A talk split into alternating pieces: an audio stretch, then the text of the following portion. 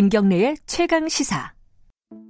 코로나19 발생 이전의 세상은 이제 다시 오지 않습니다. 이제는 완전히 다른 세상입니다. 최대한 약속과 모임을 연기해 주시고 비대면으로 전환하고 사실 코로나 이후에 우리의 노동 현실 어떻게 변할지 굉장히 불확실하다. 김경래의 최강 시사 연속 기획 코로나19 언택트 시대 노동의 그늘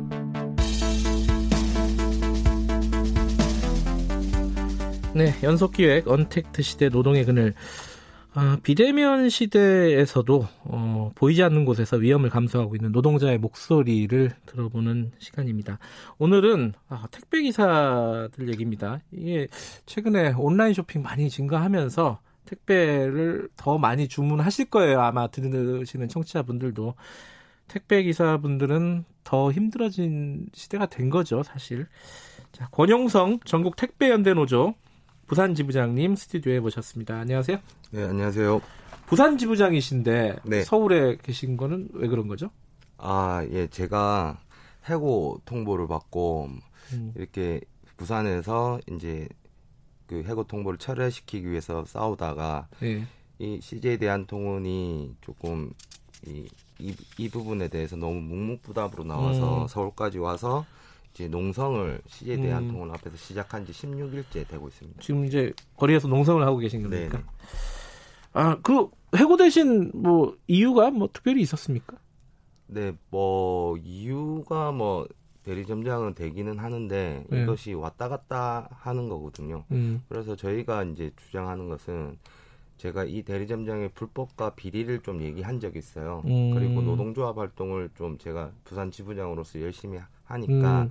이에 대한 이제 해고를 이제 음. 통보를 한 거죠. 이거는 이제 저희가 뒤에도 좀 말씀드릴 수 있는데 택배 노동자는 이제 계약을 하는데 계약 만료라는 취약성이 있기 때문에 그 계약 만료가 되어서 이렇게 해고 통보를 한 겁니다. 음. 어, 그 뭐 고용 구조라든가 이런 네. 부분들은 뒤에 조금 어, 자세히 얘기를 해, 보도록 하고요. 네. 이게 사실 뭐 택배 노동자들은 우리가 알고 있는 그런 일반적인 근로 형태가 아니라서 굉장히 네, 좀 네, 네, 복잡합니다. 그죠? 네, 맞습니다. 자, 그 부분은 뒤에 좀 다뤄보도록 하고요. 제가 앞에서 말씀을 드렸는데 어, 이 코로나 이게 유행을 하면서 택배 하시는 분들은 굉장히 바빠졌죠. 실제로 그런가요? 네, 좀 어, 예전보다 엄청 바빠진 건 사실이고요. 네. 보통 한 3, 3, 400개 정도 이제 배송을 하시던 분이 하루에요? 예, 예. 하루에 3, 400개나 해요? 원래도? 예, 예, 원래 한 오. 화요일, 수요일 정도는 3, 400개 정도를 하거든요. 근데, 아이고, 예. 예. 근데 거기에서 한 3, 40% 늘어났어요. 3, 지금. 40%? 예. 어, 뭐 약간 과장을 섞으면은 한 절반 정도 늘어났다 이렇게 보면 되겠네요. 예, 과장을 하면요. 아니, 어쨌든 체감적으로 볼 때 한 3, 40% 이상은 늘었다. 네네네. 그러면은 3, 400개를 할 때도 그 예전에 코로나 전에도 그 얘기 많이 했어요. 이거 뭐 화장실 갈 시간도 없고 네. 그거 많이 봤거든요, 실제로. 네네. 어, 그리고 뭐 밥 먹을 시간이 없어 갖고 이렇게 막 삼박 삼각김밥 같은 거 운전하면서 드시고 그 거기서 3, 40%가 늘었다는 거는 불가능한 거 아니에요? 어떻게 처리를 하세요, 그거를? 그러니까 저희는 뭐 이 물량을 늘어난 물량에도 불구하고 이걸 이제 회사가 이거 당일 배송을 하라고 이제 요구하고 있거든요. 음. 그래서 어떻게든 밤 12시가 되, 되던 간에 그렇게 이제 자기가 주어진 물량을 다 배송해야 됩니다. 아, 그게 있어. 저도 뭐 이렇게 네. 배송을 시키잖아요. 네. 밤에까지 제가 보통 막 9시, 10시쯤에 네네네. 집에 들어가는데 그때까지 배송이 안 돼 있었어요. 근데 새벽에 일어나서 나와 보면은 문 앞에 있어요. 네. 12시 1시에 배송. 밤 사이에 들어왔다는 네, 거잖아요. 네, 네. 야, 그러니까 밤 12시고 뭐고 어쨌든 당일 배송을 해라. 네, 네. 그런 요구를 하고 있죠. 네. 그러다 보면은 여러 가지 뭐 아까 얘기했던 뭐 화장실, 식사 이런 것들이 힘든데 제일 힘든 건 뭡니까? 택배 기사님들 현장에서. 제일 힘든 거는 네. 그, 이 늘어나는 물량에 있어서 이제 좀 하차 시간이 빨라지고 네. 저희가 아침에 하차 분류 작업을 하거든요. 아침 네. 7시에 출근해서 예. 보통 오후 1시, 2시까지 이제 분류 작업을 하는데 이 시간이 너무 긴 거예요. 아, 물건이 많으니까. 네, 이 시간이 예. 너무 기니까 저희가 첫 배송을 하는데 2시 아니면 2시 반에 첫 배송을 하면 네. 그때부터 3, 400개를 한다 하면 음. 1시간에 빨리 쳐도 50개, 60개를 하거든요. 배송을 하거든요. 음. 50개, 50개 정도를 한다. 그거 일부러 하나씩 하는 거 아니에요? 그러니까 빨리 해야 돼요, 그거를. 예, 네, 빨리 밥도 안 먹고 진짜 네. 빨리 하면 뭐 400개면 50개 나누면 8시간이잖아요. 스택 꼬이면은 이제 더 늘어나는 거예요. 아니 그러면은 8시간 이상 그 네. 배송 작업을 하고 그 앞에 이제 분류 작업을 하신다. 네, 6, 7시간 분류 작업을 하는 거예요. 하루에 근무 시간이 뭐한 12시간 된다는 거예요? 12시간 넘죠, 지금. 예. 네. 아, 저도 12시간 넘게 일해 본 적은 있지만은 네. 그럼 밤에 집에 갈 때 죽을 것 같더라고요, 그렇죠. 진짜. 정말 녹초가 돼서 들어가요, 밤에. 그 다음 날 네. 똑같은 일상이 반복되는 거 아닙니까? 예.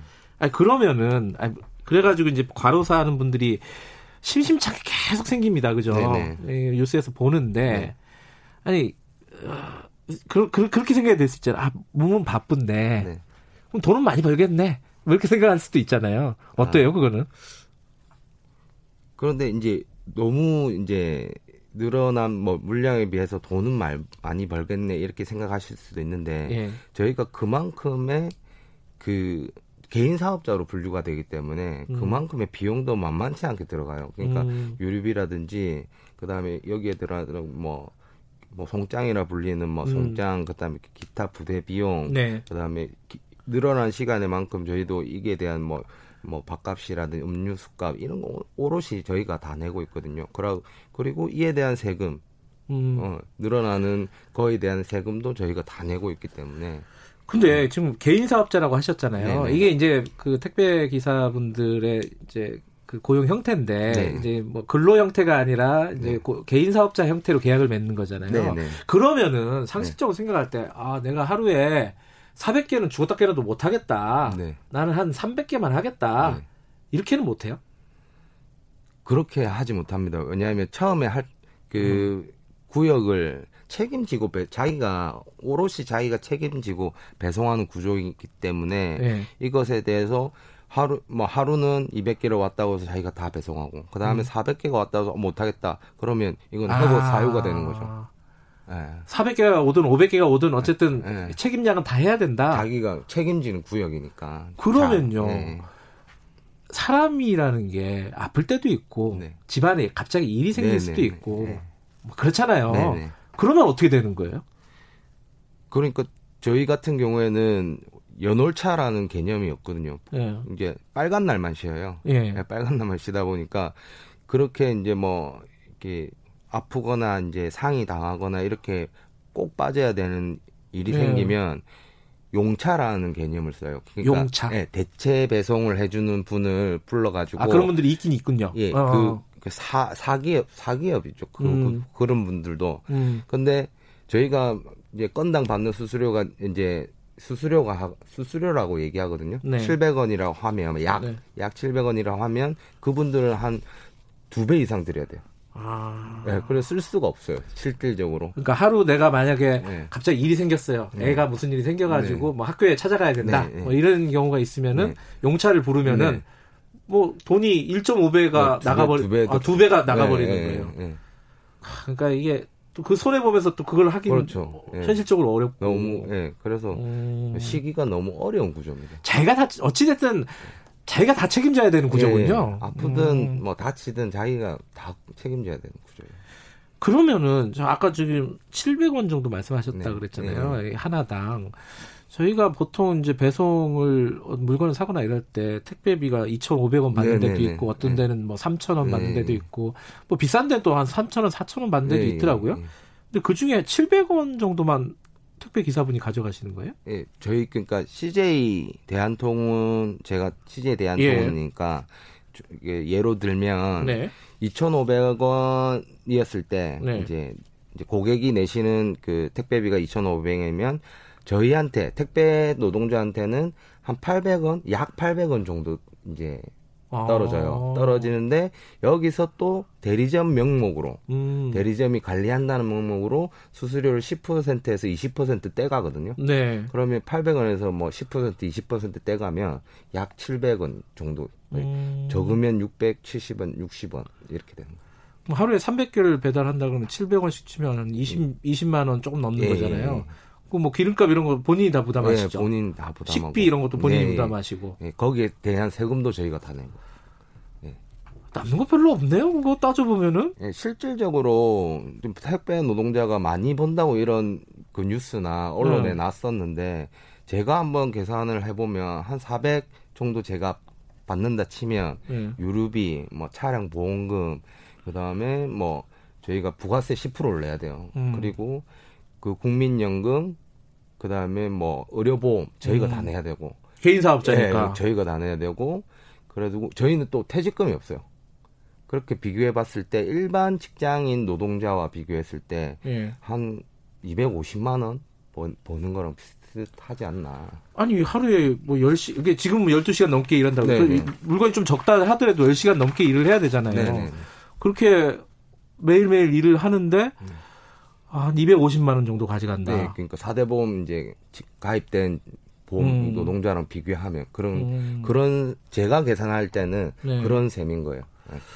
이게 이제 특수고용이라 그래가지고 네. 이게 정부에서도 이런 부분에 대한 대책들 많이 막 내놓고 있었잖아요. 네. 근데 이 택배 기사 문제는 왜 이렇게 해결이 안 되는 겁니까? 뭐가 문제예요?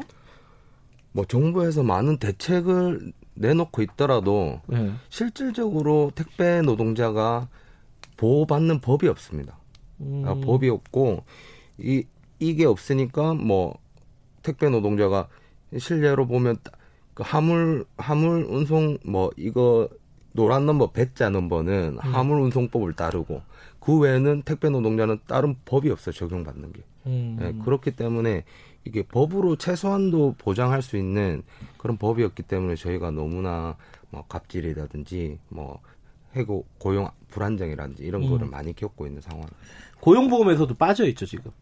그렇죠. 고용보험에도 지금 제외된 채로 지금 올라간 걸로 알고 있습니다. 뭐 실업 을 예를 들어 지금 지금 말씀하신 거 해고를 당해도 뭐 네. 실업급여라든가 이런 부분들을 할. 수가 네, 고용보험이 안 들어가 있으니까. 네.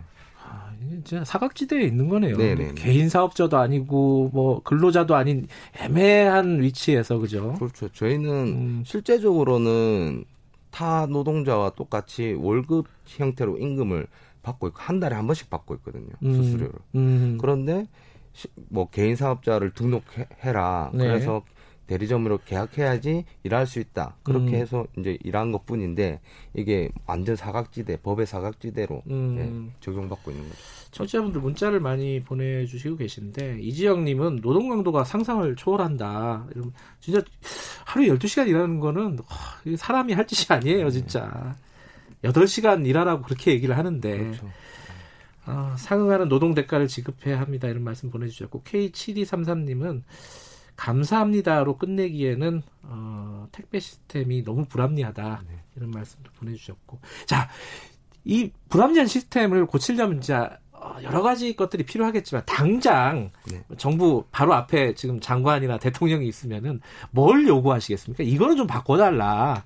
아 그런 이제 높은 분들이 계시면 네, 그 하여튼 저희는 이제 그 저희 노동조합이 2017년도에 네. 그 특수 고용 노동자에게 그러니까 정부에서 노동조합 필증을 발부했어요. 예. 이게 뜻이 이제 노동자로 인정한다는 뜻인데, 예. 그런데 하, 실제적으로 네. 이제 법이 없으니까 이에 대해서 뭐 부당해고라든지 수수료 음. 삭감이라든지 대처할 방법이 없는 거예요. 음. 그리고 이제 노동청에도 이, 이 부당하다고 얘기해도 음. 근로감독관님조차도 저희 저희가 개인 사업자란 이유로 아. 어, 할수 있는 게 없다 음. 이런 얘기를 계속 하시거든요. 음. 그래서 이런 열심히 일한 제 그런 제밖에 없는 택배 노동자가 음. 이런 사각지대에서 법의 사각지대에서 함부로 해고당하고 갑질을 당하고 음. 이런 것들을 좀 근절해 줄 수 있는 음. 법적으로 최소한 법적으로 보장받을 수 있는 음. 정책을 좀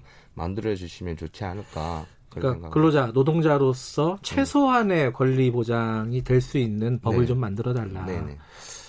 그게 이제 어 사측에서 보면은 이런 그렇게 해고할 때는 개인 사업자라고 얘기하면서 네. 쉽게 네. 해고하고 네. 그죠? 일 시킬 때는 근로자라고 얘기하면서 네, 또일 시키고 이렇게 되는 거죠. 예, 예, 편리, 편리한 대로 네, 생각하는 거죠. 자기가 진짜 맞는 대로 예, 그렇게 얘기하는 거예요. 생각을 해보면 그래요. 이게 아, 만약에 지금 택배 노동자들이 일을 안 하게 된다면 어떤 일이 벌어질지 우리 사회에서 그죠? 그렇죠.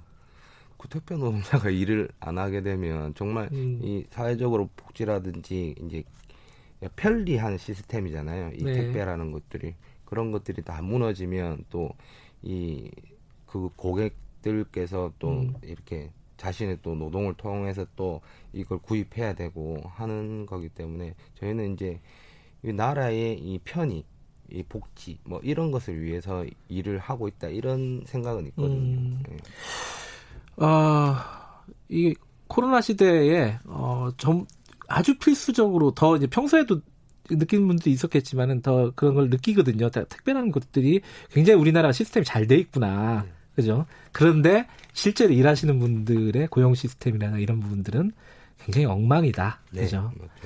요거 좀 고쳐야 될 것 같습니다. 어쨌든 바쁘신 와중에 어, 지금 농성 중이신데 그죠? 네. 더우신데 몸 관리 좀 잘 해주시고요. 네, 네. 고맙습니다 오늘 나와주셔서. 네, 감사합니다.